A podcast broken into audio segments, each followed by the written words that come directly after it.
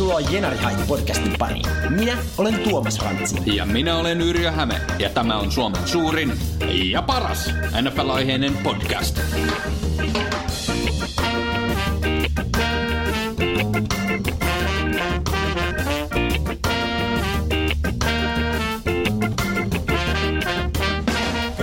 Ja hei hei hei! Tervetuloa jälleen kerran seuraamme arvon kuuntelijat tänne itäisen kantakaupungin Vekkulimpaan Hailuolaan. Mitä kuuluu tuossa?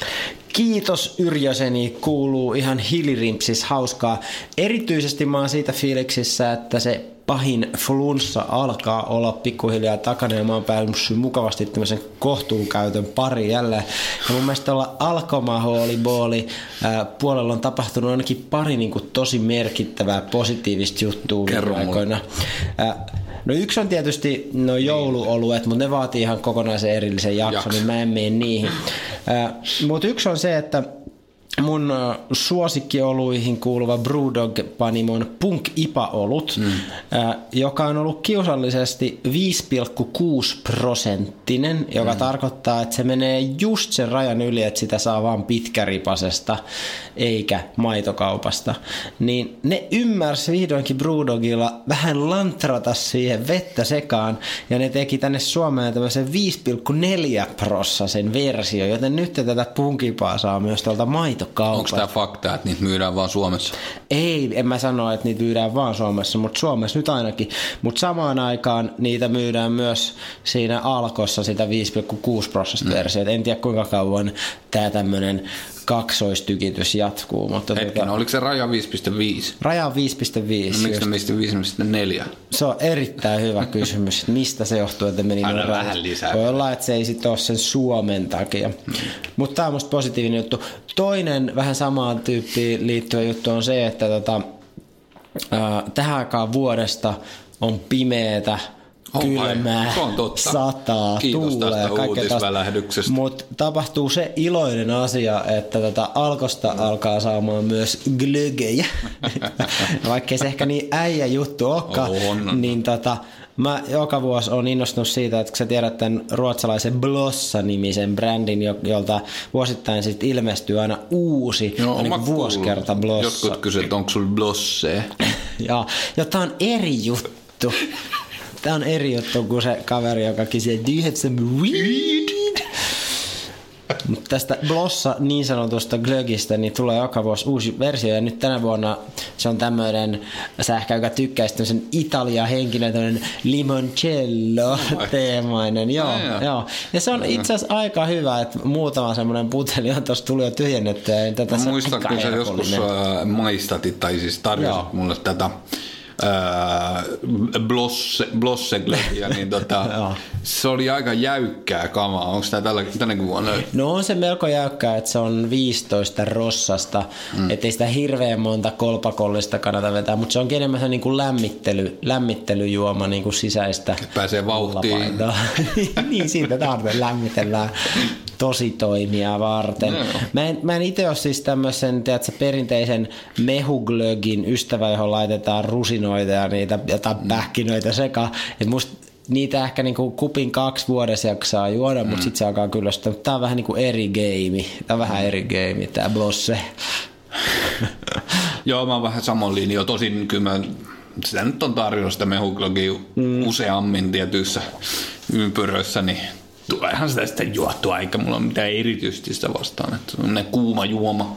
Joo. Tietysti maistuu myös, eikä aina tarvitse, tai joskus on jopa haitallista, että siinä on alkoholia mukana. Jos on vaikka... Kerro siitä. Auto, niin, en mä ei, Joo, mutta se on just näin, just näin, ja mehän ei sinänsä kannusteta ketään mitenkään ylemmäärin ei, käyttämään ei, tällaisia, ei. tällaisia aineita. Eiköhän siellä alkossa nyt alkoholittomia glögiä? Eikö Blossellakin ole alkoholiton Blossella on mun mielestä myös alkoholiton glögi, jota on saanut ainakin S-marketeista tällaisista Kyllä. ruokakaupoista. En ole maistanut, mutta varmaan hyvää shittiä sekin. Sun pitäisi kokeilla sitä. Kyllä. Mutta meillä on hei tänään tulossa aivan päätä huimaava podcasti. On NFLs on tapahtunut paljon, paljon uutisia, tosi mielenkiintoisia ja tiukkoja pelejä pelattiin viime viikolla. Ja meillä on myös teema tällä kertaa. Joo, taisi olla kuuntelijalta tämä idea jälleen kerran, joka on erittäin arvokasta. Kyllä, ja oikeastaan jopa kahdelta eri kuuntelijalta tuli sama teema-idea. Mm. Et sekä äh, Pekka Oulusta ehdotti tätä jo jonkun aikaa sitten ja nyt sitten Joonas Hämeenlinnasta vielä uudemman kerran ihan tässä männä viikolla ehdottivat, että voisi tehdä tota, näistä rival raceista ää, jonkunlaisen katsauksen, että mitkä on niitä kiinnostavimpia tai että kertoo jostain rival raceista, että missä on tapahtunut jotain legendaarista. Saas, kun sä oot suo fenomaani, hmm. niin miten tämä on Suomen? Onko tämä arkivihollinen vai? No nimenomaan tuo on hyvä kysymys. Mietin, että kun sä ykä tykkäät näistä sanakirjamääritelmistä nimenomaan, niin sanakirjassahan tämä rivalry käännetään niin kuin kilpailu tai vastakkainasettelu, vihanpito. Mutta mä näkisin, että niin kuin mun mielestä paras on tietysti ehkä arkivihollinen on yksi, mutta ehkä tämmöinen verivihollisten kohtaaminen. Miten sä kääntäisit? Ja, en mä tiedä, joku kilvoittelevat sulhaset. Kilvoittelevat sulhaset on myös aika hyvä. Se on mun sanakirjan mukaan. Joo. Pitäisikö mä hypätä suoraan tähän, kun tässä Hyppä vähän niin kuin mentiin, mentiin tota aiheeseen, että on niinku tiettyjä ottelupareja, jossa on sellaista niinku aitoa vihaa niin niinku fanien ja myös toki pelaajien kesken, joka niinku on suorastaan käsin kosketeltavaa. NFLssähän tämmöisiä niinku pelkästään niinku maantieteellisestä läheisyydestä johtuvia rivalreja on niinku vähemmän, eli tämmöisiä niinku derbyjä – mm. tämmöisiä niin paikalliskamppailuita ei paljon nähdä, että on oikeastaan, että Los Angelesissa on nyt kaksi no joukkoa, New Yorkissa on kaksi joukkoa, ja sitten siellä Bay Area, San Francisco, Oakland-alueella on pari jengi, mutta kun niissä kaikissa kolmessa tapauksessa nämä joukkueet pelaa eri konferensseissa, joten ne pelaa toisiaan vastaan oikeastaan vaan joka neljäs vuosi, jos ne ei playoffeissa kohtaa, niin semmoisia varsinaisia rivalreja, niin kuin paikallispeli, kliimaksia ei, ei niinkään tule. Toki sitä tulee, mutta sitä tulee niin kuin harvakseltaan. Jotenkin toi tuntuu, äh, siinä on kaksi juttua mun mm, mielestä. Mm. Yksi on se, että siinä on historialliset syyt siihen, että ne ei pelaa samalla paikkakunnalla. Kyllä. Joku voisi ajatella, että hei, eikö olisi järkeä laittaa ne saman konferenssi tai jopa saman divisioon, että ne pe- pelaisi enemmän. Mm. Nehän olisi kauhean suosittuja pelejä. Mutta toisaalta nehän myy loppuun muutenkin. Eli siitä ei sen puolesta olisi kauheasti hyötyä. Se on ihan totta. Ja oikeastaan tämän takia nämä legendaarisimmat rivalrit onkin sitten divisioonan sisäisiä kohtaamisia, sillä divarissa nämä joukkueet kohtaavat aina kaksi kertaa kaudessa, plus tietysti se mahdollinen kolmas kohtaaminen playoffeissa. Ja nämä divaripelit on myös sikäli tärkeitä, että tietysti divisioonan voittaja pääsee aina suoraan playoffeihin, ja jos sä voitat divisioonan vastustajan, niin sä saat tietysti itselle voiton, mutta toisaalta sä saat myös toiselle sen tappion, että se hyöty on ikään kuin kaksinkertainen vertainen, jos näin haluaa ajatella. Ähm, näistä legendaarisimmista rivalreista on varmasti monta eri mielipidettä ja jokainen fani varmaan kokee, että nimenomaan sen oma joukkueensa matchupit on niistä kaikista tärkeimpiä. On kuitenkin niin kuin muutama semmoinen taistelupari, jotka mainitaan aina toistuvasti, kun tehdään erilaisia listoja näistä NFLn kaikista kovimmista verivihollisten kohtaamisista. Semmoisia on muun muassa AFC Nortin Steelers vastaan Ravens. Sitten on NFC Nortista Packers Bears on yleensä mainittu. Ja mielenkiintoista tuolta NFC Eastistä tyypillisesti löytyy kaksi oikeastaan rivalry. Siellä on tämä Giants Eagles ja sitten on toi Cowboys Redskins, josta puhun tänään vähän enemmän. Mun pitää nyt kysyä tuosta NFC Northista vielä, että joo, tämä Steelers Ravens on osittain sen takia, että ne on ollut ne kaksi parasta jengiä siellä tavallaan. Mm. Mutta mun käsittääkseni se on jonkinlainen vihasuhde tällä Ravensilla ja Brownsilla sen historian takia. On, on varmasti. Me voidaan joku kerta ottaa tästä oikein teema tästä tota, Steelers Ravensista. Siinä on meinaa hyvin, hyvin mielenkiintoinen. Browns Ravens. Joo, mutta, mutta että se, tämä Brownskin myös siihen samaan kuvioon ikään kuin sokeutuu sen takia, että se muistaakseni se meni niin, että se Ravens on oikeastaan vähän niin kuin entinen Browns kyllä. ja, ja sitten se uusi Browns on uusi. Kyllä, kyllä. Ja mutta mä tarkoitin, että siellä on tavallaan tämmöinen, mutta se ei ole ehkä tämmöinen, mene tähän rivalry-kategoriaan sen takia, että niin, niin. niin että se, se Steelers Ravens ikään kuin tota, rivalrin historia tulee jo siitä Steelers Browns vai puhut se siitä menee vähän sekoiluksi. Joo, joo, joo. Niin, niin, että se tulee se Steelers Ravens tulee siitä, että Steelers Browns on ollut se alun perin. No. Ja sä ilmeisesti kerrot siitä. Me voidaan kertoa siitä joku no, kerta vähän. Sä kerro siitä nyt. En todellakaan kerro. Otetaan joku toinen kerta. Tämä on ollut tosi hyvä keskustelu. Kuuntelijat on täysin messissä, mistä Mutta Ravens on sama kuin Browns melkein. Melkein. Mutta koskapa tosiaan nimenomaan viime sunnuntaina pelattiin Cowboys Redskins peri, niin mä ajattelin kertoa hieman siitä historiasta sitten enemmän ja käydä sitten myöhemmin tänään vielä läpi sen viime viikon matsin tarkemmin. Mutta jos, jos katsotaan tätä Cowboys Redskins rivalry, niin tosiaan jos mennään tonne kauas oikeastaan 50-luvulle, niin aikanaan teksasilainen öljypohatta Clint Murchison Jr. halusi NFL-joukkueen Dallasiin, semmoista ei ollut vielä. Ja se ei ollut ihan helppo homma. Mutta vuonna 58 hän kuuli, että, että George Marshall oli myymässä omistamaansa Washington Redskinsia. Ja sitten tota, tämä Murchison innostui, että no mähän ostan tämän Redskinsia ja siirrän sinne Dallasiin. Ja ne olikin tekemässä diiliä sitten Murchison ja Marshall. Ja just kun oli pääsemässä sopuun se joukkueen myynnistä, niin tämä punanahkoja omistaja Marshall ilmoitti, että no itse asiassa mä haluankin muuttaa vähän tämän diilin ehtoja. No Texasin poika Murchison suuttu tästä kovasti ja perudiilin ja kauppoja ei sitten koskaan tehty. No, samoihin aikoihin tämä Redskinsin omistaja Marshall, niin hänellä oli itse asiassa riitaa sen Redskinsin orkesterijohtajan Barney Briskinin kanssa. Tämä Briskin oli tärkeä tyyppi, koska oli säviltänyt tämän Redskinsin kannastuslaulun Hail to the Redskins, joka oli silloin ja sitä edelleenkin käytetään niin kuin joukkueen tämmöisenä marssilauluna. Ja Kostaakseen riidan tämä orkesterijohtaja Briskin päätti myydä tämän sävellyksen oikeudet sille Marshallille, joka oli tämä kaveri, joka ylitti aiemmin ostaa sitä Redskinsia. Ähm, myinen hinta on 2500 dollaria. Ähm, no, tämä Murchison, joka ei saanut ostettua tätä Redskinsia, niin oli päättänyt, että no hän sit, jos ei hän saa Redskinsia, niin hän perustaa oman jengin. Mutta jotta hän voisi perustaa oma jengi NFL, niin hän tarvitsisi kaikkien NFL-joukkueiden omistajien yksimielisen hyväksynnän. No kaikki muut omistajat oli sitä mieltä, että ehdottomasti sä saat perustaa sinne Dallasiin joukkueen. Paitsi tietysti tämä Redskinsin omistaja Marshall, että hän pelkäsi, että jos Dallasiin perustetaan joukkue, niin se söisi sen Redskinsin radiokuuntelijoiden määrää ja mahdollisia ää, muita radio-oikeuksia siellä etelässä nimenomaan, koska Redskins oli meinaa siinä vaiheessa itse asiassa kannat, kasvattanut aika paljon sitä kannattajakuntaa nimenomaan siellä etelässä päin, ja heidän otteluiden selostuksella oli tämmöinen niin monopoliasema sikäläisissä radiokanavissa. No nyt Murchisonilla oli se yksi S hihassa, sillä oli meinaa ne oikeudet siihen Hail to the Redskins biisiin, ja se uhkasi, että jos hän ei saa tätä oikeutta perustaa omaa jengiin, tätä Hell to the Redskins biisi ei saa enää ikinä esittää Washington Redskinsin peleissä.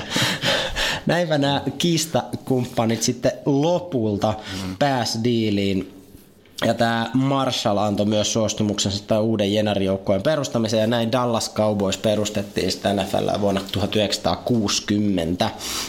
Tuona vuonna jengit pelas kerran vastakkain, jonka Redskins voitti, mutta jo seuraavasta kaudesta alkaen niin joukkueet on pelannut samassa divisioonassa ja kohdanneet joka vuosi toisensa vähintään se kaksi kertaa. Hmm.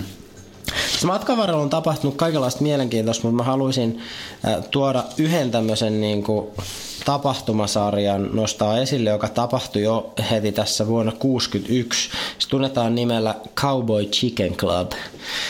Tota, meinaa joulukuussa 61 joukko Cowboys-faneja sniikkas tonne Redskinsin stadionille joka oli nimellä DC Stadium.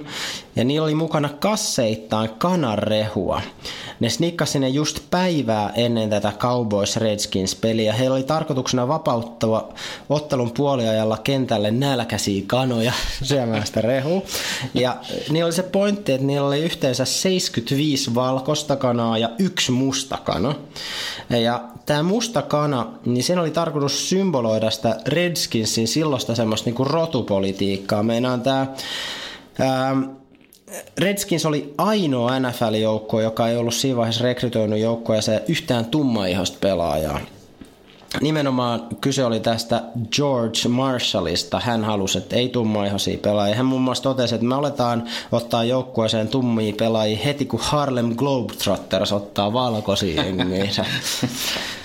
Mä tsiikasin, että Globetrotters on muuten ottanut yksittäisiä valkoisia pelaajia jo ihan melkein alusta asti, mutta aika harvakseltaan. Onko ne aktiivisia yötiet? Kyllä mä luulen, kyllä mä luulen. Mä oon lapsuudessa pari kertaa käynyt katsomassakin niin, niitä. On ne käynyt semmoista ihan hauskaa peliä siellä mm. koripallon tiimoilla. Mutta anyway, Redskinsin Marshallin linja oli siihen aikaan hyvin tiukka ja tuosta asiasta sitten Dallas-fanit halus häntä niinku tällä kanatempauksella näpäyttää. Ja tosiaan ne onnistu sniikkaamaan ja salakuljettaa nämä kanat sinne stadionille kahdessa isossa laatikossa sen pelipäivän aikana. Ja niitä kanoja ei huomattu, mutta vasta sitten ottelun puoliajalla, kun oli tarkoitus vapauttaa, niin stadionilla työskennellyt paikannäyttäjä näki niitä laatikoita vartioivan miehen ja kuuli niiden kanojen äänet. Ja tämä laatikoit vartoiva mies yritti sitten lahjoa vielä paikalle saapuneen NFL virkamiehen sadalla dollarilla, mutta ei onnistunut tässä, vaan se mies pidätettiin ja kannattaa vakaa varikoitiin. Myöhemmin selvisi, että tämä virkamies, jota yritettiin lahjoa, oli itse asiassa Redskinsin general manager Dick McCann, että ei ole ihan, ihan onnistunut.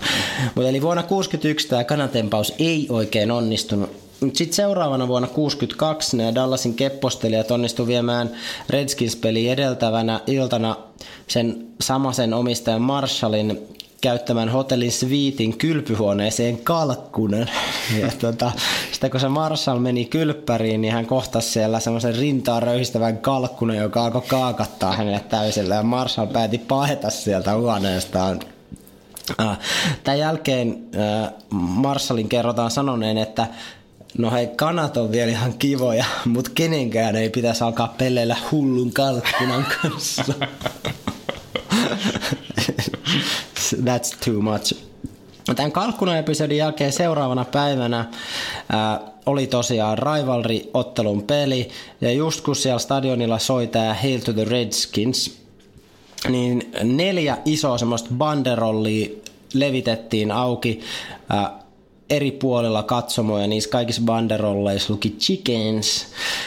Ja tässä kohtaa sitten kaksi Cowboys fanclubin palkkaamaa akrobaattia hyökkäs kentälle. Ne oli pukeutuneena kana-asuihin ja ne alkoi heitellä värjättyjä kananmunia ympäriinsä.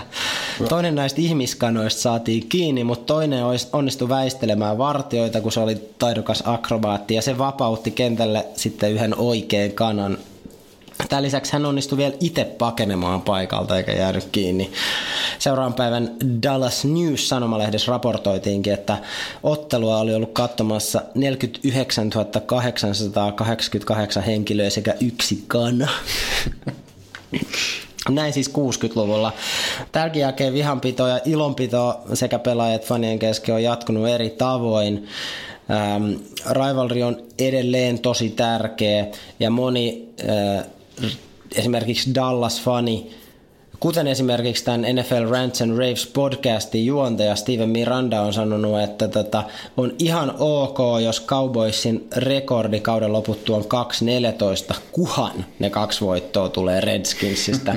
että se on se, millään niin kuin oikeasti väliä. Ennen viime viikkoa Dallas oli voittanut neljä edellistä rivalria, eli ne on selkeästi dominoinut Dak Prescottin aikana tätä otteluparia. All-time rekordi on myös Dallasin eduksi 77 voittoa niillä, Washingtonilla 44, kaksi tasapeliä tullut myös. Nämä joukkueet on yhteensä voittanut tämän divisioonansa 32 kertaa, josta Dallas on voittanut 23. Super Bowl-voittoja joukkueelle on tullut Dallasille 5 70- ja 90-luvuilla ja Redskinsille 3 80- ja 90-luvuilla. Eli siellä 70-, 80-, 90-luvuilla on ollut niin kuin vahvoja joukkueita, mutta nyt sitten 2000-luvulla mestaruuksia ei ole näille joukkueille tullut. Mutta tosiaan viime viikolla pelattiin tämmönen Redskins Cowboys-peli ja mä kerron siitä vähän myöhemmin tänään lisää, mitä siinä kävi. Mä ehdotan että otetaan semmonen ihan pieni läikytyksen mittainen tauko ja katsotaan sitten noita ensi viikon pelejä. Ja myös viime viikon pelejä. Viime viikon pelejä.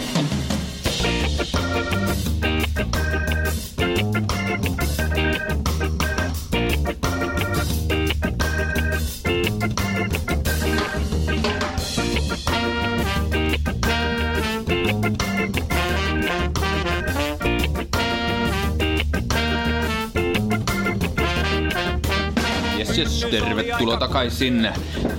Aloitetaan katsastuksesta. Sieltä Chicagon suunnalta, johon 4-2 Patriots matkusti sitten 3-2 Bearsin vieraaksi sunnuntaina. Tämä matsi oli vähän semmoinen, että mä katson sen alun äh, silleen, että Patriots aloittaa äh, marssii kentän poikki, touchdowni, mm, Chicago mm. seuraavalla e- ekalla hyökkäyksellä – punttaa. Nyt siinä oli vähän semmoinen, että... Tätäks tää tulee Tämä on niin nähty. Mm, mm, mm. joka kerta voisi luulla, että se Patriots, että tämä on se kausi, niin kuin mä taisin jossain vaiheessa sanoa, että mä en usko, että tämä kausi on nyt sen menee alaspäin. Ja siinä oli vähän semmoinen, että okei, tämä on niin nähty, että joka kerta ne jostain löytää sen ylimääräisen vaihteen, jolla ne sitten menee niin kuin yeah. päätyy asti. Kyllä. No kuitenkin tässä äh, Bears kuitenkin itse asiassa heräsi äh, aika pian tämän jälkeen. Mm, mm. Ähm, ja iso, iso rooli oli äh, tällä QB Trubiskilla tietysti. Joo.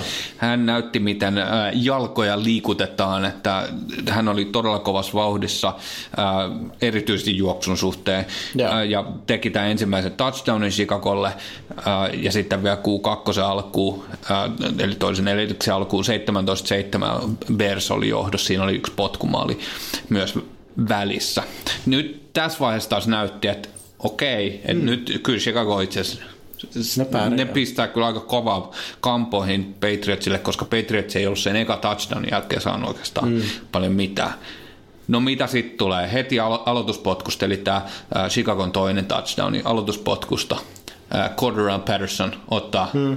pallon kiinni äh, siitä aloituspotkusta. 95 yardia kentän poikki hmm. touchdowni. Ja. ja peli olikin 21-17. Uh, siinä oli uh, toinen, toinen taso niille pätseille vielä Q2 loppuun ja sitten olikin 21-17 tauolla.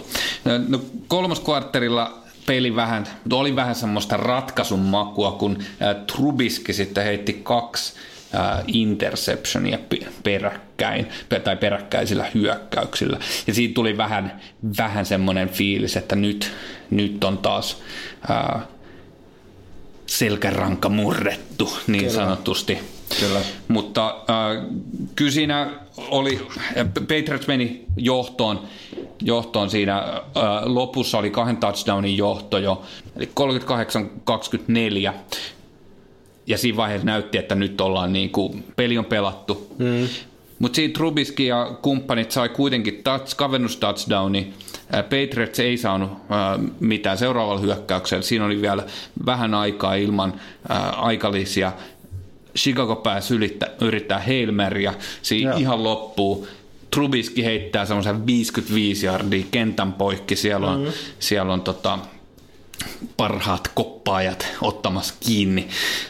Mutta se jää sille jaardin päähän siitä Just maalialueesta.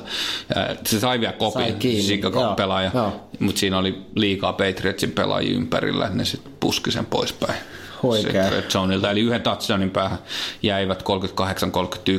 Patriots voitti tämmöiset highlightit tästä matsista. Äh, kolme pointtia. Mm-hmm. Äh, niin tässä oli Patriotsilla paljon semmoista löperyyttä yeah. tässä pelissä, okay. että vähän semmoista äh, epätyypillistä mm. Patriotsille, että kolme peräkkäistä puolustuksen penalti tuli esimerkiksi yhdessä vaiheessa. Kaiken kaikkiaan Patriots otti seitsemän rangaistusta 64 jardia yhteensä. Ei mikään valtava määrä, mutta kuitenkin mm, siinä mm. oli mun mielestä vähän semmoista epätarkkuutta, tuli tämmöisiä face mask penaltia vastaavia.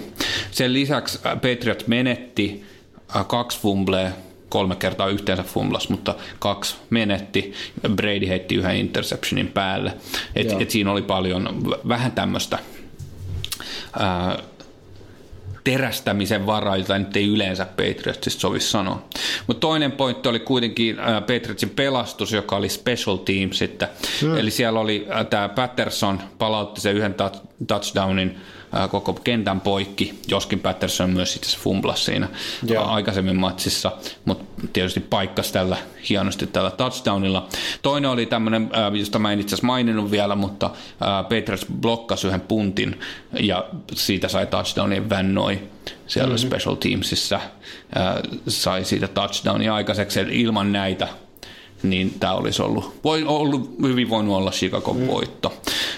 No kun joskus, joskus tuollaiset niin tyyliin puntin palautuksesta tai kickoff-palautuksesta touchdowniin, niin tulee silleen välillä, niin varsinkin jos on eri joukkueen puolella, niin silleen, että tämä hemmetin epäreilu. Että sä katsot, kun sun joukkue rämpii ja rämpii jardi jardilta, riipii sieltä niin kuin pikkuhiljaa sitä kenttää. Sitten lopulta ne onnistuu ehkä saamaan sen touchdownin ja se on upeeta. Sitten toinen tekee yhdellä pitkällä juoksulla sen niin kuin jump. Kyllä. Mutta se on se toisaalta on, tämän pelin suoli. Joo, mutta se Patterson on aivan käsittämättömän nopea juoksija, kun Joo. pääsee vauhtiin. Mm. Siinä on puolustajille tekemistä. Joo. Uh, kolmas ja viimeinen pointti oli tämän uh, Trubiski, eli Michel Trubiski. Mä katson tässä juoksu. Kyllä, ihan Mitä siellä on tapahtunut? 81 yardia ja tosiaan tämä touchdown siinä mukana se, se tosiaan juo, juoksi todella, niitähän ei ollut kuin kuusi juoksua tai olla, mutta kuitenkin silloin kun pääsi juoksemaan, niin tota, se oli varsinkin yksi näistä juoksusta oli, että se juoksi eka 30 jardia taaksepäin. Ja sitten sit sit siitä 50 jardia Siitä eteenpäin. aika raju säkki, jos se olisi jäänyt. Niin joo, kyllä, kyllä, mutta se, se oli yhteensä ne selosteet, ei ehkä ihan 30 jardia, mutta 20 jardia taaksepäin joo.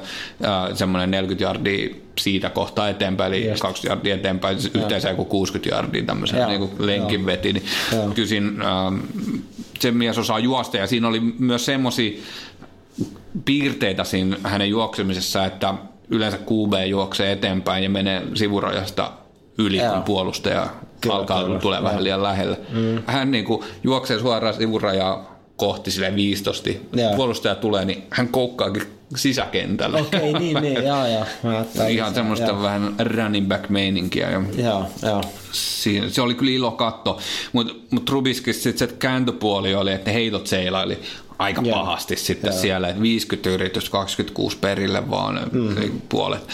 Äh, siinä tuli kaksi interceptionia myös, että mm. äh, vähän, että kaksi touchdownia, kaksi interceptionia, mm. vähän Joo. no saisi olla parempi, 333 jardia heittäin äh, yhteensä, ei nyt mikään erityisen huono saldo, mutta ehkä tuo juoksupuoli nyt oli enemmän sitten plussan puolella kuin heitto, heittopuoli. Pa- paljon Burton ja Cohen otti siellä niitä kiinni, yhteensä 23 koppia.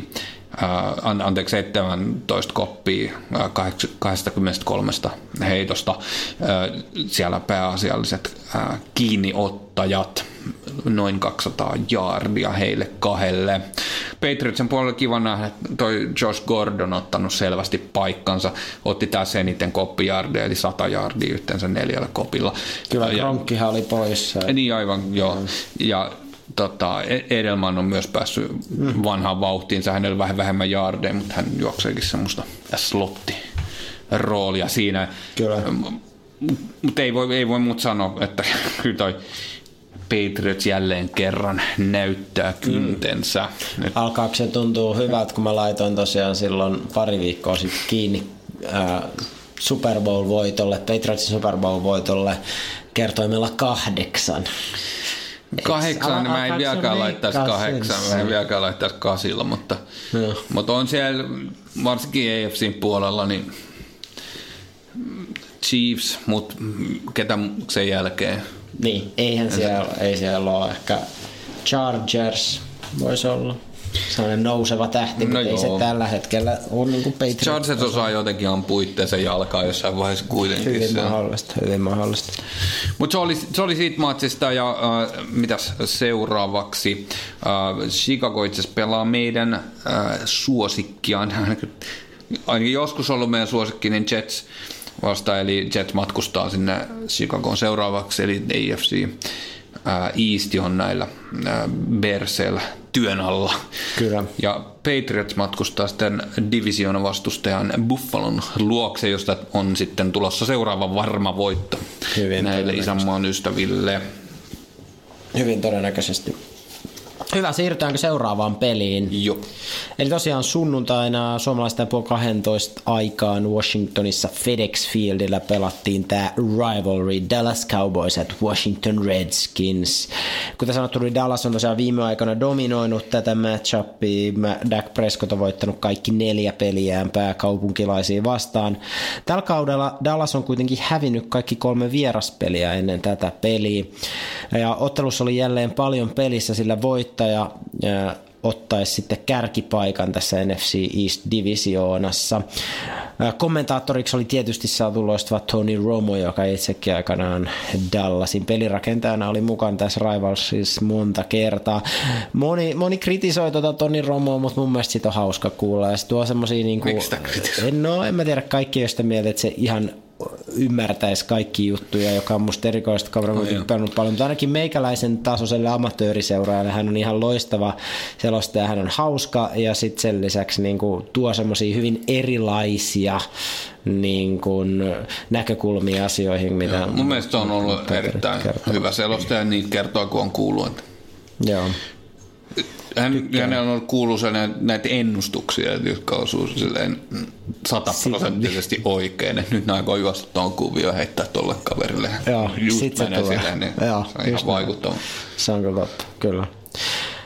Ää, Joo, se, se, on, se on erityisen mielenkiintoista, milloin sanoo just jotain tollasia ja sanoo, että no, tässä kohtaa mun mielestä pitäisi tehdä näin ehdottomasti. Niin, se ei vaan niin, niinku kertoa sitä, että mitä tehtiin, kyllä viime pelissä, Kyllä. vaan kertoi, että mitä seuraavaksi nyt kuuluisi hänen mielestään. Se on niin mielenkiintoista.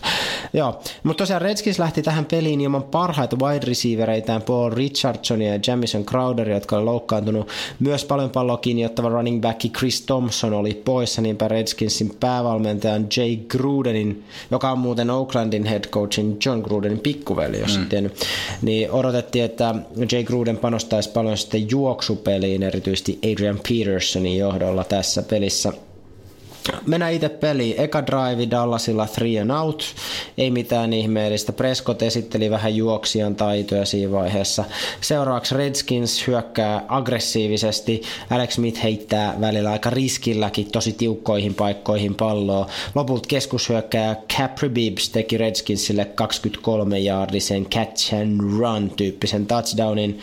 Ja tämä oli äh, itse asiassa Dallasin ensimmäinen äh, ekan drivein touchdowni 12 peliin, miten he ovat päästäneet. Ähm, mutta tosiaan peli 7-0 tässä vaiheessa sitten pääkaupunkilaisille. Seuraavalla drivilla Dallas on menossa 3 out jälleen, mutta ne päättää pelaa vielä neljännen yrityksen omalla kenttäpuoliskolla, eli aika riskillä pelataan. Toisaalta matka oli alle jaardi edettävänä.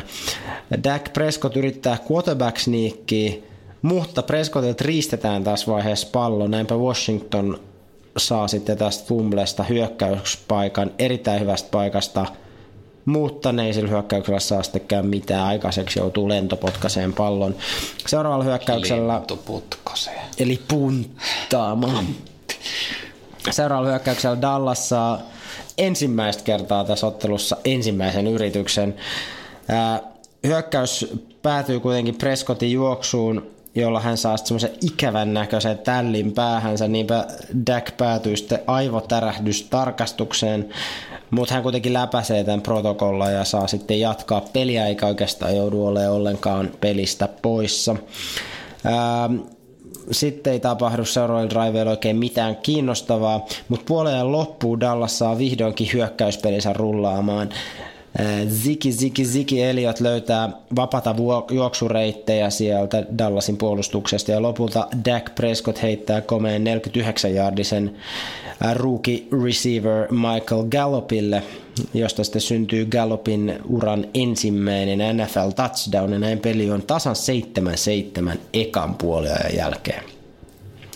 Kolmas vartti alkaa sitten Redskinsin potkumaaliin johtaneella hyökkäyksellä. Tässä drivissa oli mielenkiintoista lähinnä nähdä, että superveteraani Adrian Peterson alkoi selkeästi niin kuin loistaa, se mm. alkoi lämmetä siellä pelissä. Hän väläytteli muutamia hienoja juoksuja. Kolmannella kvartterilla ei oikeastaan tapahtunut kauheasti muuta kiinnostavaa hyökkäyspuolella, mutta neloskvartterin Redskins aloitti sitten potkumaaliin johtavalla drivilla ja näin ne pääsi kuuden pisteen johtoon tässä pelissä. Seuraavaksi Dallas sai pitkästä aikaa hyökkäyksessä hieman hereille onnistu kaventaa field goal pelin 10-13.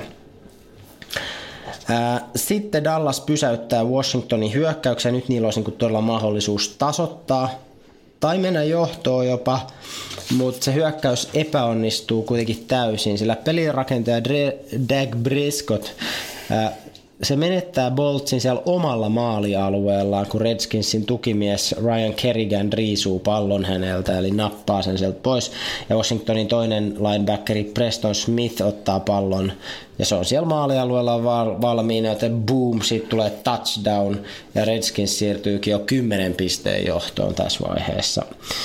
Ja Dallasille alkaa vähän tulla kiire, että jotain pitäisi saada aikaiseksi. Ne hyökkääkin seuraavalla drivilla itse asiassa tosi hienosti ja pelaa neljän seed ja tosi aggressiivisesti etenee. Dax Bre- Dak Prescott siellä juoksee, scramblailee paljon pallon kanssa ja lopulta juoksee itse touchdownin ja peli on 17-20. Kolmen pisteen ero Washingtonin eduksi. Peliä on jäljellä enää minuutti 37. Dallasilla on kaikki aikalisät jäljellä, ne vois joko pistää onside kickin tai luottaa niiden puolustukseen. Ne luottaa niiden puolustukseen. Virhe. Joka itse asiassa osoittautuu hyväksi ratkaisuksi, koska se puolustus onnistuu saamaan Redskinsin three and out tässä tilanteessa. Joten Cowboysille jää kello on minuutti yhdeksän sekuntia ja yksi aika lisää. Jos niillä olisi tehnyt onside kickin ja se olisi onnistunut, niin olisi ollut enemmän aikaa ja paremmasta paikkaa pallo. Joo, joten mutta sä et voi sanoa, että se oli hyvä valinta. Se on totta. Mutta onside kick ei tuollaisessa tilanteessa ikinä onnistu. Se on totta. Ää, no ne on omalla 35 jaardin viivalla, lähtee etenemään ja ne pääsee aina potkumaali etäisyydelle. Tulee ihan viimeisten sekuntien aika pelin kliimaksi. Dallasilla on mahdollisuus tota, päästä jatkoajalle, jos ne tekee potkumaalin. Niillä tulisi tämmöinen 47 jaardinen potkumaali. Ja tämä Cowboysin potkasia Brett Maher, Mayer on onnistunut viimeisessä Maher. 16 potkumaaliyrityksessä, joten ihan hyvältä näyttää. Just kun, just kun se potku on, on lähössä, niin Dallas kuitenkin ottaa viiden jaardin penaltin Joten siitä potkusta tuleekin sitten 52 jaardinen. Ja tämän penaltin syynä on snap infraction, joka on aika harvinainen. Mä en muista ainakaan kauhean usein törmänneeni siihen. Ja käytännössä tämä Dallasin tämä snapperi, se siirteli sitä palloa vähän käsissä ennen kuin se teki sen pitkän syötön. Ja se sai sillä siirtelyllään sen Washingtonin puolustuksen linjan syöksymään paitsioon. Ja tästä sitten tuomittiin tämä snap infraction, mutta mm. harvaa sen pelin jälkeen ymmärsi, että mistä tämä niinku tuli, oliko tämä niinku oikeutettu tuomio vai ei. Mm. Ja ainakin tietysti kaikki dallaslaiset valitti, että ihan paska tuomio. No, mutta anyway, penalti tuli ja sitten oli edessä 52-jaardinen field goal.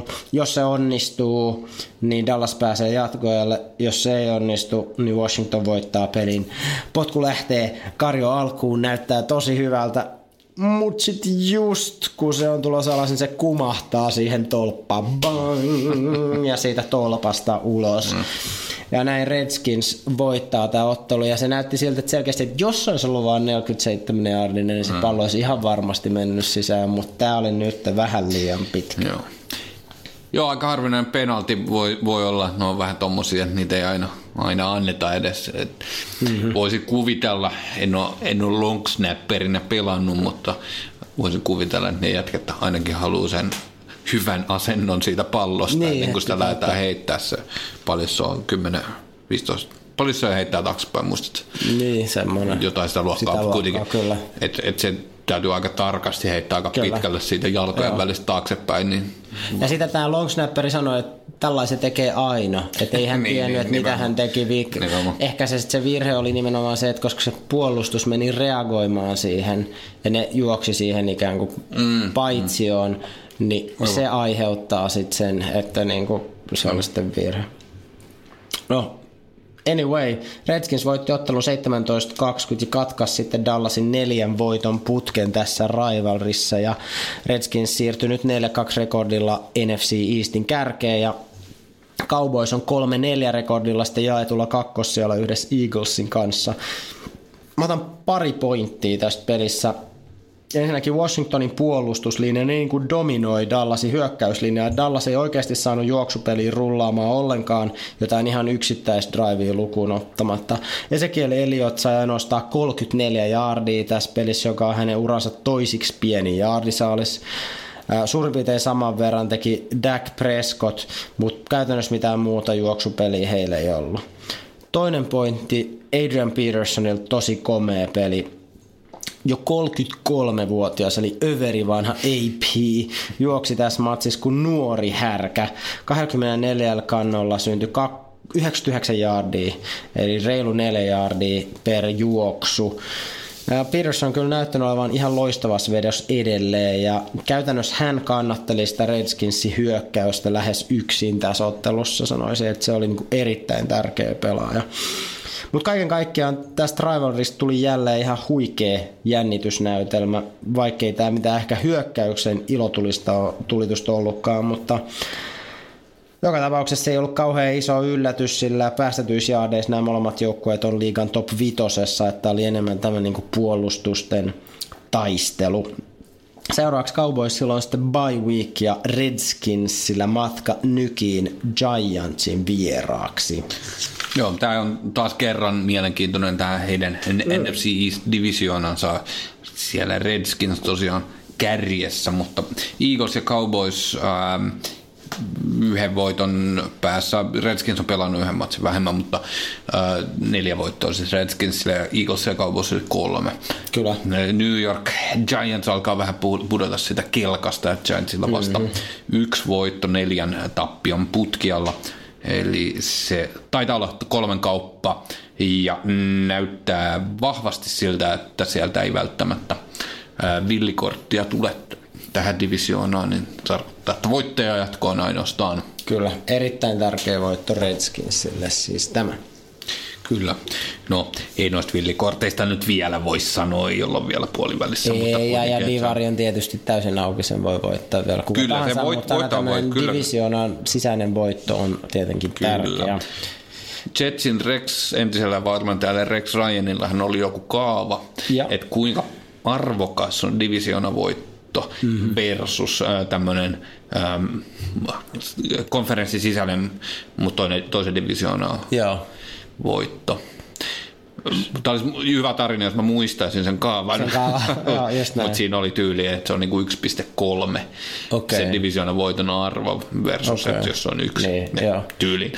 Mutta hän oli niinku matemaattisella kaavalla määrittänyt okay, sen. Että mikä ja sitten se on tietysti vielä ehkä vähempi arvoinen kuin jos se on sitten niin kuin toisesta konferenssista otettu se voitto.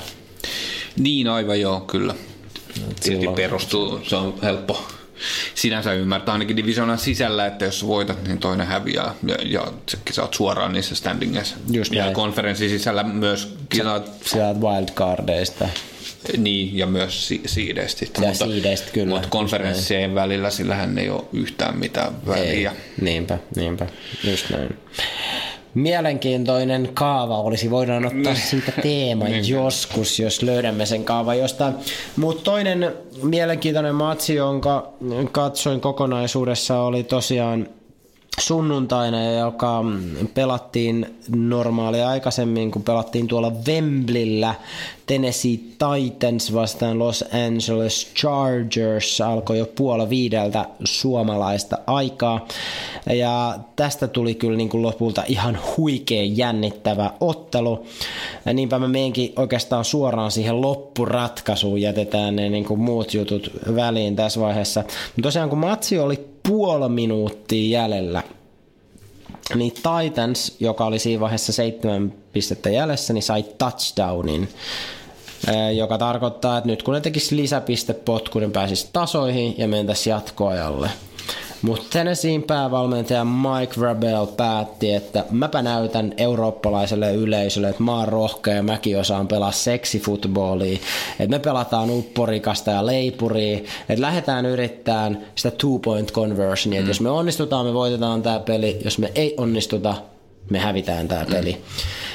Ja se jännä, kun tämä Titans, joka on jengi, jolla on riveissä niin kuin loistava pallonkantaja Dion Lewis sekä pallon kanssa hyvin juokseva pelirakentaja Markus Mariota, ja ne ei varsinaisesti ole tunnettu mistään hyvästä heittopelistä, niin lähtee kuitenkin tästä two-point conversionista niin kuin pelaa heittopeliä. No se yritys ei tietenkään onnistu, mutta Chargers saa penalti, joten Titans pääsee yrittää vielä uudestaan tätä. Ja on vielä niinku half distance to the goal, jossa niinku puolen jardin mm, päässä kyllä. siitä. Niin Eikö nyt se ole kahden jardin niin, päästä se two point conversion? Niin, niin sitten se on yhden jardin päästä. Niin tota, nyt sä voisit ehkä jotain pikku sniikkiä, pikku juoksu, mutta ei lähdetä uudestaan heittää sitä palloa.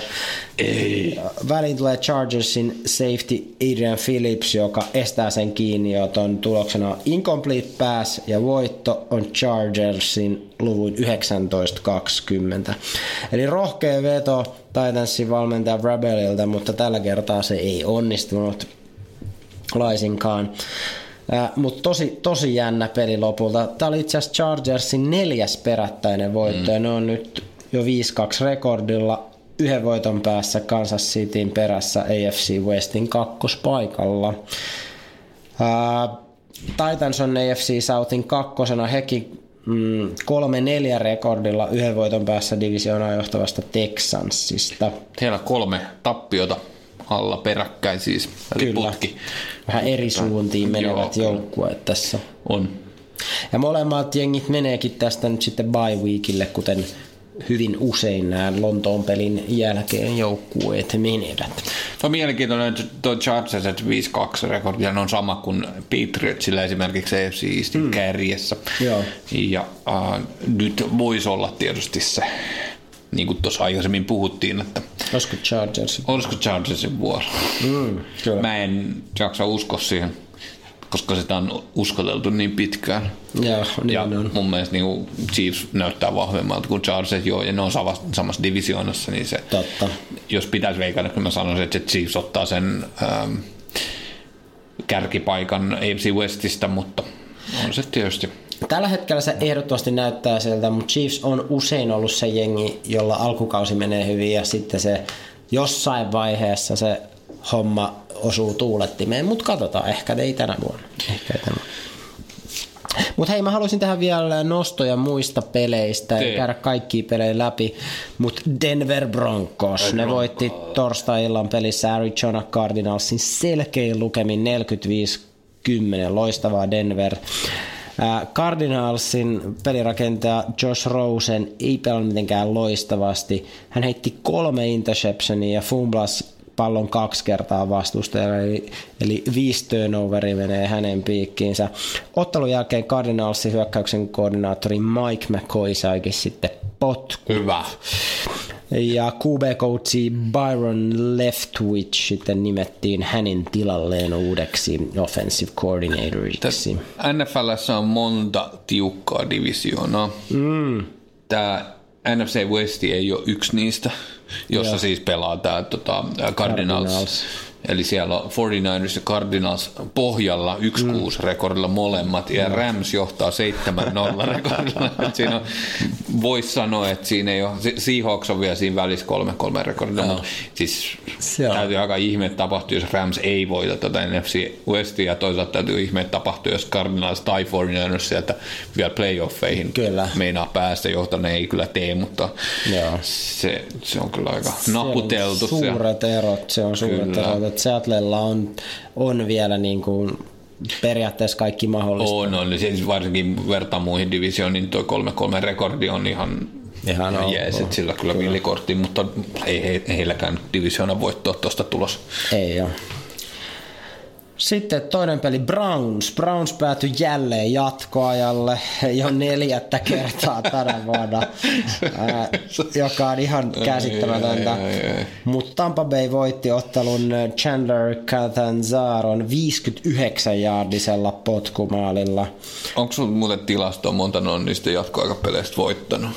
Mulla on Brown, Browns äh, voittanut yhden, hävinnyt kaksi ja yksi oli tasapeli. tasapeli niin. Mutta se mielenkiintoisuus, jos olisi Browns olisi voittanut ne kaikki, mm, Joo, se on jossittelu, mutta ei se olisi mahdoton.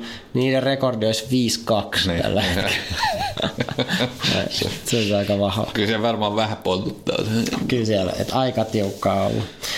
Mutta tosiaan tämä tota Buccaneersin Chandler Catanzaro 59-jaardinen potkumaali, joka ratkaisi sen siellä äh, tota, jatkoajalla, niin se on kautta aikain pisin jatkoaikapotkumaali. Mm. NFLssä. Että hieno suoritus kaverilta, joka meni epäonnistumaan itse asiassa yhden lisäpisteyrityksen tässä pelissä. Mutta mm. näin se on. Aina välillä onnistuu, välillä ei.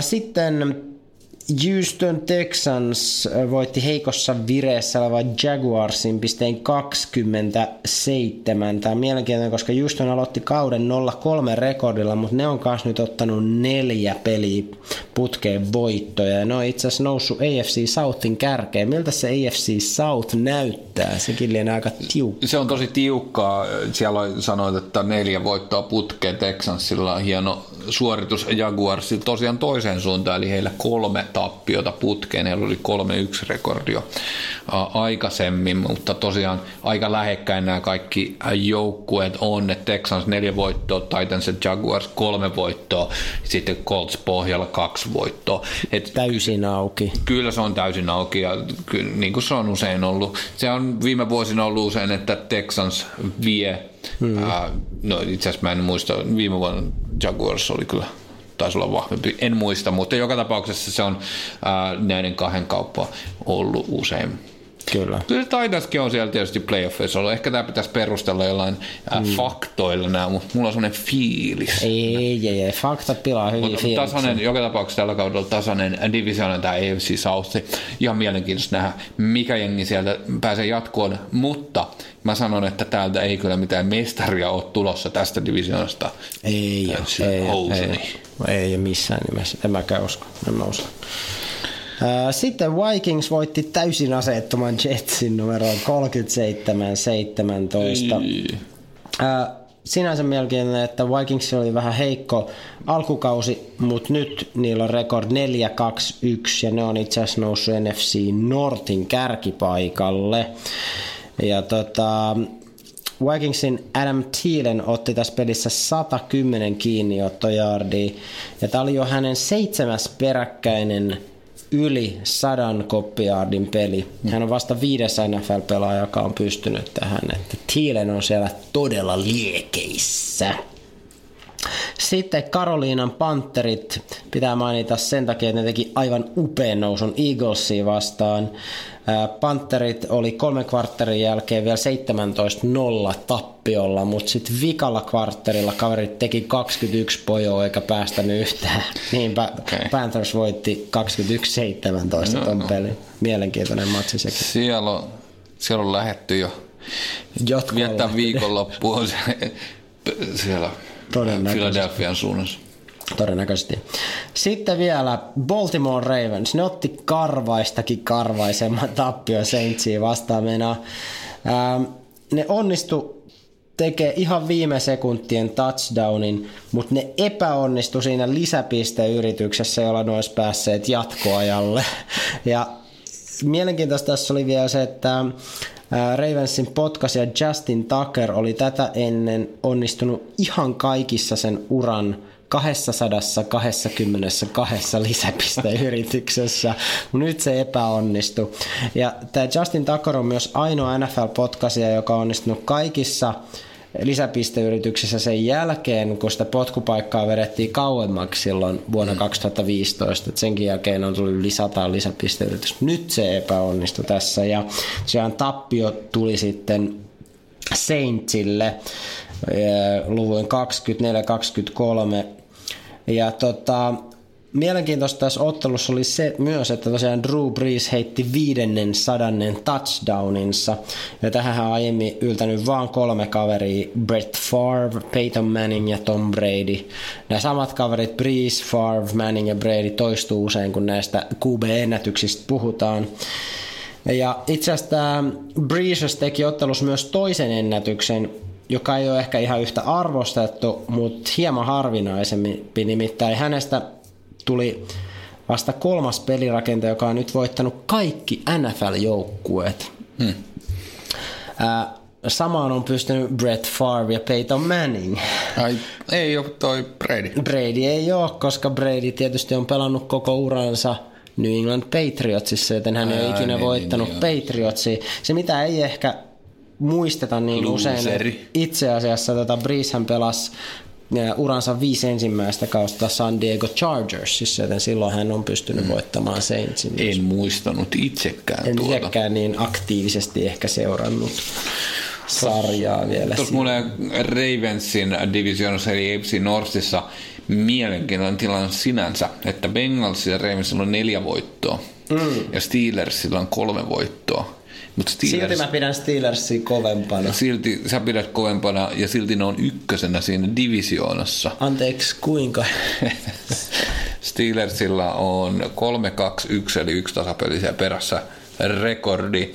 Bengalsilla Ravensin neljä voittoa kummalkin mutta äh, Bengals ja Ravens on pelannut yhden matsin enemmän. Monimutkaista se on, Aa, mutta siinä okay, on kuitenkin... Niin, koska ne on pelannut yhden matsin enemmän, niin sen takia se on jotenkin noin, että jos Steelers voittaa sen yhden, niin sitten ne on niillä on neljä voittoa, mutta niillä on myös se yksi tasapeli niin. ikään kuin sen lisäksi. Joo, mielenkiintoinen asetelma Mut joo. Niin kuin tällä hetkellä, että miten se on ehkä vähän tämmöinen tulkintakysymys, että ketä pidetään kärjessä, ketä ei tietysti kauden jälkeen niin kaikilla on yhtä monta peliä ja sitten se on niin kuin helpompi. Todennäköisesti. mutta tasainen tilanne joka tapauksessa täällä Browns pitää perään, mutta niin kuin tuli todettua, niin heillä voisi olla parempi tilanne, mutta ei ole. Kyllä. Mutta loistavaa, siinä, siinä viime viikon kuumimmat pelit. Pidetään semmoinen mikrofonin nupin mittainen tauko ja sitten mennään NFL ja hai-uutisiin. Nyt on hai. Joo, ja katsotaan vielä lyhyesti ensi viikon peli.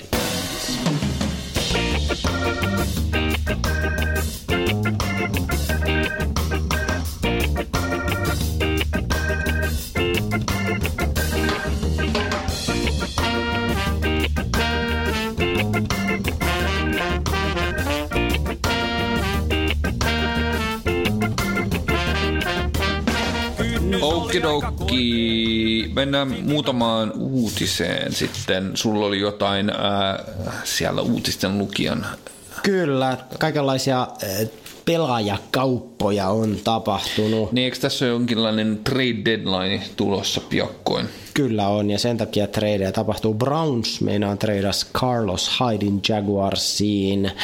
Browns sai tästä tradeista viidennen kierroksen pikin. Mä en ehkä ihan tajunnut, että miksi he haluavat päästä hänestä eroon. Kai he uskoo siihen, että tämä heidän rookie running back Nick Chubb hoitaa homman riittävän hyvin ja tämä Haidin sopparihan olisi kuitenkin katkolla tämän kauden jälkeen, joten ajattelin, että ehkä hänestä nyt sitten saa edes jotain, kun sai sen viidennen kierroksen mm. pikin, mutta ehkä hieman erikoinen veto. Mun mielestä Jaguarsille toisaalta ihan hyvä veto, sillä heidän ykkösjuoksija Leonard Fournette on kärsinyt takareisivammoista oikeastaan koko alkukauden. Jaguars myös ilmoitti tässä, että he vapauttaa 31-vuotiaan veteraani running backin Jamal Charlesin. joten Carlos Hyde tulee varmasti saamaan sitten paljon vastuuta siellä Jaguarien pelipaidassa. Kyllä. Ää, muita, muita trade-uutisia. Cowboys treidas äh, Amari Cooperin itselleen tuolta Raidersista. Et Raidersissa on käynnissä todellinen tyhjennysmyynti selvästi. Tuntuu siltä, että parhaat pelaajat kaupataan muualle. Khalil Makkonen lähti, nyt Amari Cooper. Äh, paljon on nyt jo spekulaatio, että lähteekö Derek Karkis siellä, sieltä sitten kohta. Äh, en tiedä. Se on helpompi muuttaa sinne Las Vegasiin, kun on vähemmän porukkaa muutettavana. Kyllä. Mutta Riders sai tästä Amari Cooperistakin ykköskierroksen piki, joten niillä on mm. nyt sitten käytössä tulevassa draftissa peräti kolme ykköskiekan varausta tässä vaiheessa ja he on myös saanut ihan kivasti tilaa sinne, niin, niin palkka käppiin. Siellä on tällä hetkellä 74 miljoonan dollarin aukko, että John Gruden selkeästi pääsee sitten todenteolla niin rakentaa ihan uutta jengiä sinne. Siinä on selvästi tämä 10 vuoden diili on tehty valmentajalla. Äh, muutto tulossa tämän mm. kauden jälkeen. Mm. Äh, 1-5 rekordi tällä kaudella. Niin, ne varmaan on saamassa, aika, on saamassa aika hyvän niin kuin, alkupään pikin sieltä. Ei kiinnosta. Joo.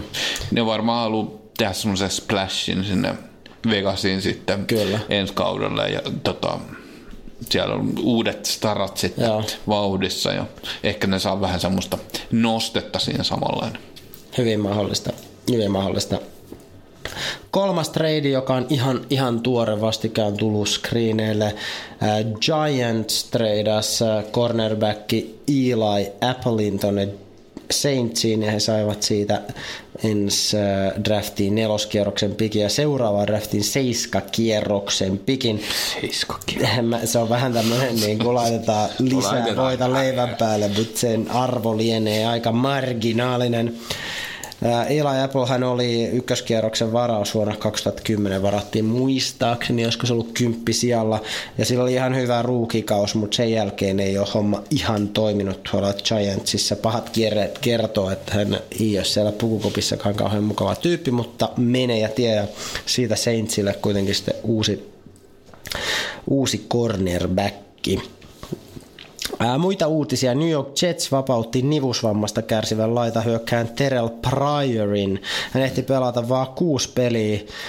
Ähm, Jets aktivoi sitten practice squadista ruuki Deonti Burnett, mä en sitten miten täällä ostaa, Deontai Burnettin kuitenkin. Mielestäni oli, Mielestäni oli ehkä pikkasen erikoinen veto, veto Jetsiltä. Niillä on toki rosterissa paljon laitahyökkäjiä, siellä on Robbie Anderson, Jermaine Curse, Quincy Nunva ja niin edelleen. Mutta siellä ei ehkä ole semmoisia niinku ihan, ihan supertalenttia. Se Robbie Anderson on musta jees, mutta siellä ei ehkä ihan supertalenttia. Se, että ne päästetään Priorin tuot pois, joo, ehkä se liittyy vaan siihen loukkaantumiseen ja niillä on niinku mahdollista sen takia päästä siitä eroon. Mutta jotenkin jäi semmoinen fiilis, että ehkä siellä on jotain muutakin, mitä meille vaan ei kerrota. Kyllä.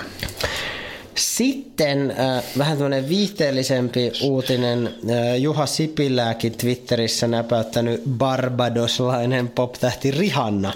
Niin Rihanna kieltäytyi esiintymässä Super Bowlissa. Hetken, Juha Sipilä Twitterissä näpäyttänyt. Joo, et sä kuullut tästä, kun ei. Rihannahan kritisoi tota, Juha Sipilää siitä, että Suomi ei osallistunut tämmöiseen köyhimpien maiden koulutusta rahoittavan GPE-konferenssiin Senegalissa helmikuussa.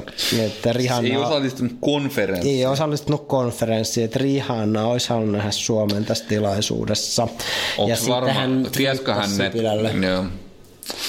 On, niin, hän ei ole varmaan nähnyt ehkä Sipilää niin. Että haluat sä sen oikein? Haluat sä oikeasti sen kaverin sinne, sinne jonnekin Dakariin pyörimään sun kanssa? No. Ei välttämättä. Mä luulen, että ei osallistunut johonkin niinku rahoitukseen tai semmoiseen, mutta se oli, että ei osannut ei konferenssiin. Ei osannut konferenssiin, mutta voi olla, että sitten siihen, jos sä osallistut konferenssiin, niin sitten sä osallistut myös johonkin rahoitukseen. Mutta en, en nyt ihan, niin.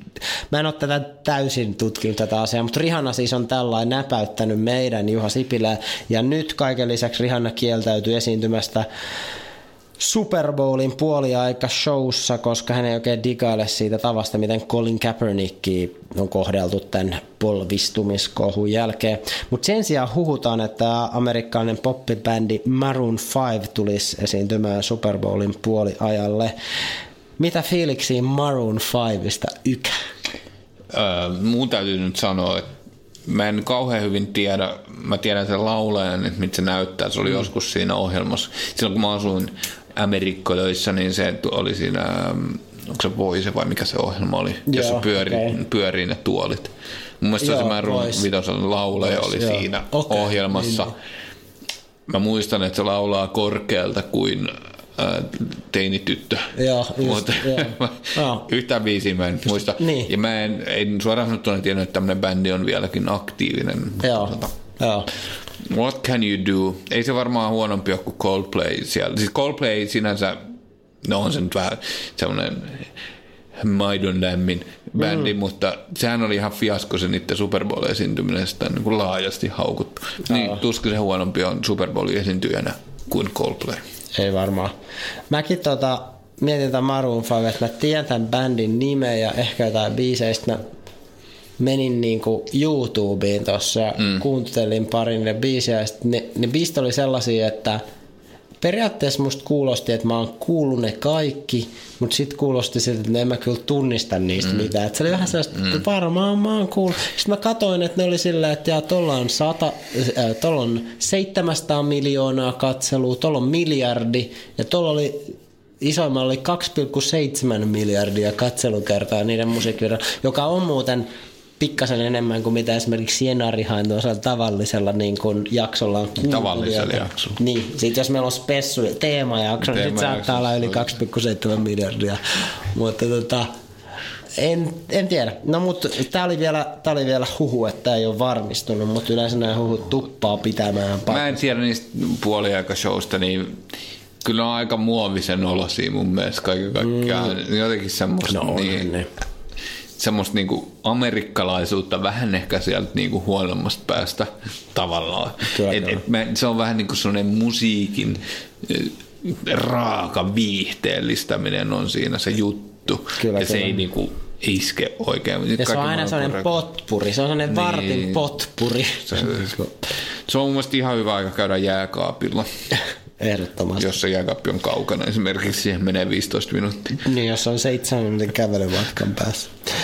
Uh, Mutta hei, sitten mulla olisi pitkästä aikaa hai No niin, hai Me... Vihdoinkin, tätä on odotettu. Kyllä, nyt täytyy lähettää isot shoutoutit kuuntelijallemme. Kuka se oli? Oliko... Jari, hetken, se on Jari Vantaalta linkkasi meille tämmöisen uutisen, MTV3 uutinen, joka oli otsikoitu jotakuinkin näin. Alaston kehosurffaaja joutui hain hampaisiin. Selvisi hainyrkkeilystä 20 tikillä. Eli kyse oli tällaisesta Aussi-kaverista nimeltä Paul Kenny, joka oli kehosurffaamassa Mitä Australiassa Samurai-nimisellä nudistirannalla.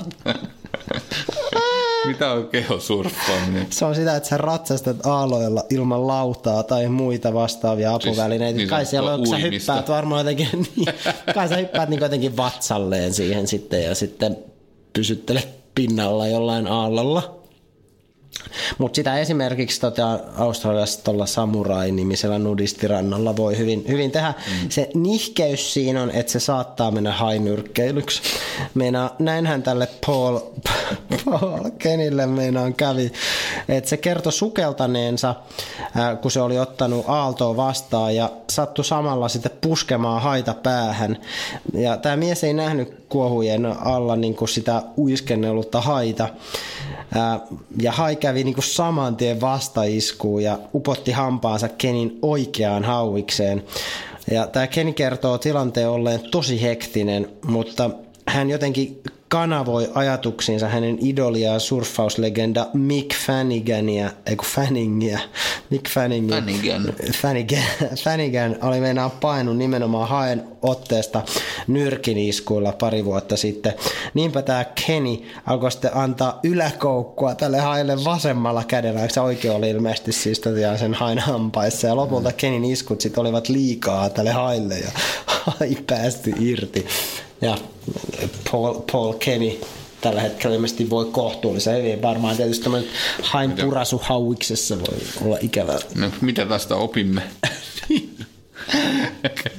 Alaston kehosurfaus Samurai Beachillä on vaarallista. Joo, hyvä. Kiitos, kiitos tästä ja kiitos Jarille tästä vinkkauksesta. Lähettäkää vaan, jos on uutisvinkkejä. Niin mitä muuta voi lähettää meille on kuuntelija palautetta ja erityisesti teemaehdotuksia, joita olemme juuri äsken saaneet Kiitos. uuden. Joo, okei. Okay. Mä, mä kiittäisin vielä tässä Pekkaa Oulusta ja Joonasta Hämeenlinnasta Joo, kyllä, tästä, Rivalry-teemasta. Ja Rivalry-teemasta saatamme jatkaa joo, vielä, kun seuraavia Rivalrya tulee. Mutta joo, sä olit sanomassa... Goose that lays the golden eggs. Exactly, exactly. Niin, kuitenkin tässä on Jussi, uh, olisiko Jyväskylästä, sanoisin, uh, mutta hän on... Näyttääkö Jyväskylästä? niin, kuvan, kuvan perusteella Jyväskylästä. Jyväskylästä, jo. Ei, taisi vähän... Uh, no, miten se sanotaan, stalkkasin. Hmm. Joka tapauksessa teemaehdotus on miespelin rakentajat.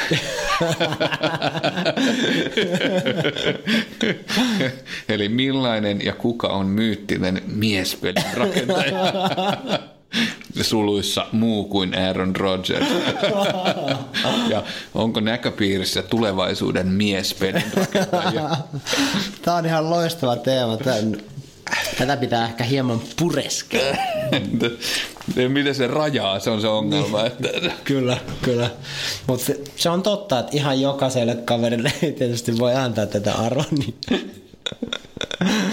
vain tarkkaan harkituille. Ehkä me pidetään miespelin Joo, voisi pitää kyllä joskus. Mutta hei, lähettäkää näitä loistavia ideoita Joo, kiitos, teemoista. Kiitos, kiitos Jussille Jyväskylään. Ja tota, Lähettäkää toki kaikkea muutakin palautetta, kommentteja, kuulumisia meille jokaisen Facebookin kautta tai vaikka sähköpostilla nfljenarihait.gmail.com.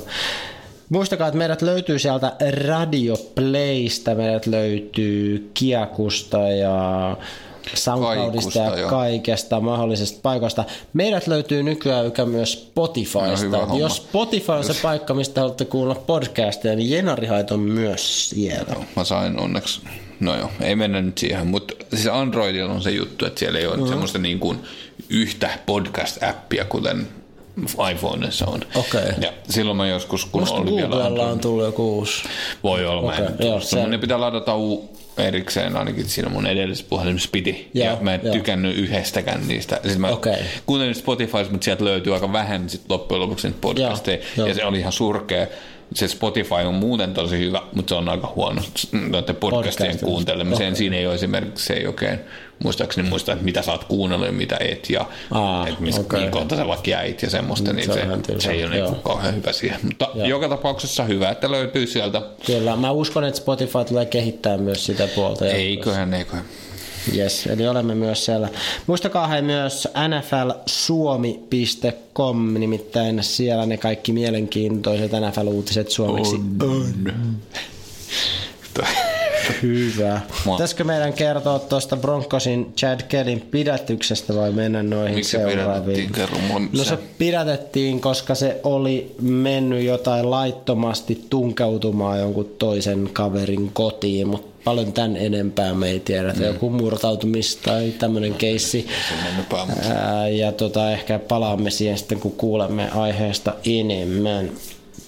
Mutta hei, ensi viikon pelit. Ensi viikon ö, peleissä on olennaista muistaa seuraava juttu tosiaan täällä meillä Euroopassa siirretään kelloja jo. Ehkä viimeistä kertaa. Niin, sunnuntaina siirretään normaali aikaa. En tiedä kuinka monta kertaa näitä vielä tehdään, kellon muutoksia, ajanmuutoksia. Mutta Jenkkilässähän siirretään sinne normaali aikaa vasta viikkoa myöhemmin, joka johtaa Kerro. siihen, että, että kaikki matsit tulevat ikään kuin tuntia normaali aikaisemmin. Niin, Kerro mulle se, että Ootko sä niin sanotun normaaliajan vai kesäajan kannalla? No toi on erittäin hyvä kysymys ja mä oon itsekin käynyt semmoista tiettyä Jaakobin paineja tämän asian suhteen. Ja, ja kesäaika on mun Alaston mielestä paine. sen takia kiva, koska mä tykkään siitä, että iltasin on pidempään valoisaa. Mm. Mä tykkään siitä. Mutta tämä niin sanottu normaali aika pitäisi meitä lähempänä tätä niin sanottua Keski-Eurooppaa ja muuta maailmaa, johon mieluummin mm. kuulun kuin siihen itäiseen Eurooppaan, joten sillä perusteella olisin enemmän ehkä sen niin kuin normaaliajan puolella, Joo. vaikka arki, arkiminen ehkä tykkäisi siitä kesästä. Joo, mulla on aivan samat argumentit. Itse asiassa sille kesäajalle nimenomaan semmoinen vasta-argumentti, joka on vähän tämmöinen ehdollinen. Mehän ei tiedetä, mitä muut Euroopan maat valitsee. Jos muut Euroopan maat valitsee tämän normaalia eli talviajan, ja me valitaan kesäaika, me ollaan kaksi tuntia mm, ää, edellä Keski-Eurooppaa, ja se on mielestäni täysin sietämätön tilanne. Eli missään nimessä sitä kesäaikaa ei voisi valita siinä tilanteessa, mutta oman arkeen, niin se kesäaika sopisi paremmin, mutta tämä nyt ei yhtään liity tähän meidän podcastiin. ei, niin. tota, tosiaan matsit tulee kuitenkin... Äh, Tuntia aikaisemmin, tuntia. joka tarkoittaa, että se ne NS ensimmäiset matsit pelataan jo seitsemältä, paitsi että meillä on myös Lontoossa pelattava peli jälleen, joka pelataan nyt siis superaikaisin, eli jo puoli neljältä mm. alkaa se matsi, joka on siis Philadelphia Eagles at Jacksonville Jaguars. Ja Ottelu... hyvä matsi. Joo, se on kohtu hyvä matsi. Ehkä sanotaan, että kauden alussa, en, tai ennen kuin kausi alkuun, niin taisi kuulostanut ihan sairaan hyvä. Että meillä on, on niin kuin mestari. mestari ja Jaguarski, joka oli loistava viime kaudella. Nyt molemmat on kolme neljä rekordilla. Ää, mutta tämä on mun sellainen matsi, joka erityisesti katseluajankin takia kannattaa mm. ehdottomasti katsoa, ja mä varmaan siitä kerron teille jonkinlaisia highlightteja ensi viikolla sitten. Joo. Toinen äh, siinä äh, ensimmäisessä slotissa eli seitsemältä äh, on tämä Ravens Panthers-matsi, jossa on kovilla rekordeilla, eli Ravens 4-3 ja Panthers 4-2 rekordilla vähän tämmöistä äh, tähtikimalletta. Kyllä, ehdottomasti. Siinä on ehkä kaksi joukkuetta, joita me ei ole kauheasti käsitelty Joo, tässä podcastissa. mm, tällä kaudella. Tällä kaudella nimenomaan. siis muistan, puhuttiin joskus enemmän, mutta ne oli varmaan playoffeissa. Niin, se oli silloin pari vuotta sitten, kun ne oli siellä ihan, ihan tuolla niin kuin, tai kolme vuotta sitten, milloin ne oli siellä Super Bowlissa asti, niin silloin ne, ne, tota, siellä oli mm, No olikohan se suorastaan miespelin rakentaja. Cam Newton silloin oli niin kuin ihan loistavassa no, vedossa oli, oli, mutta, mutta se oli Super Bowlissa ja sitten se kiukutteli silloin. Joo, joo, joo, joo kyllä, kyllä. Mietin vaan, että voiko häntä ihan suorastaan miespelin rakentajaksi. Niin, no, hän on tiedä, vähän niin kuin hilakulla. Ei, niin. Et silloin hän oli selkeästi supermiespelin rakentaja, mutta en tiedä, oliko hän niin kuin... No, kyllä kuiten... yksi mestaruus pitäisi voittaa. Pitäisi voittaa, ei sitä oikein muuten saa.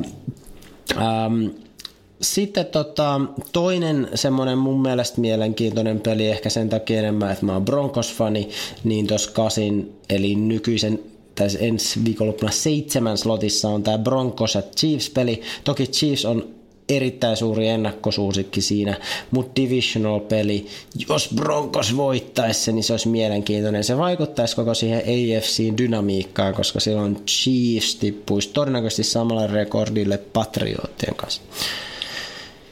Sitten siellä vähän myöhäisemmässä illassa pelataan taas mielenkiintoisia pelejä. Siellä esimerkiksi sinun suosikki Pakki Kyllä, siellä on oikein miespeli, miespeli siellä on miespelirakentaja Aaron Rodgers. Uh, Packersit tietysti vähän ollut keskinkertainen tämä alkukausi 3-2-1 rekordilla ja heillä sitten uh, tiukkaakin tiukempi vastus, eli Los Angeles Rams ja vieraissa, eli äh, Los Angelesissa tosiaan pelataan tämä matsi.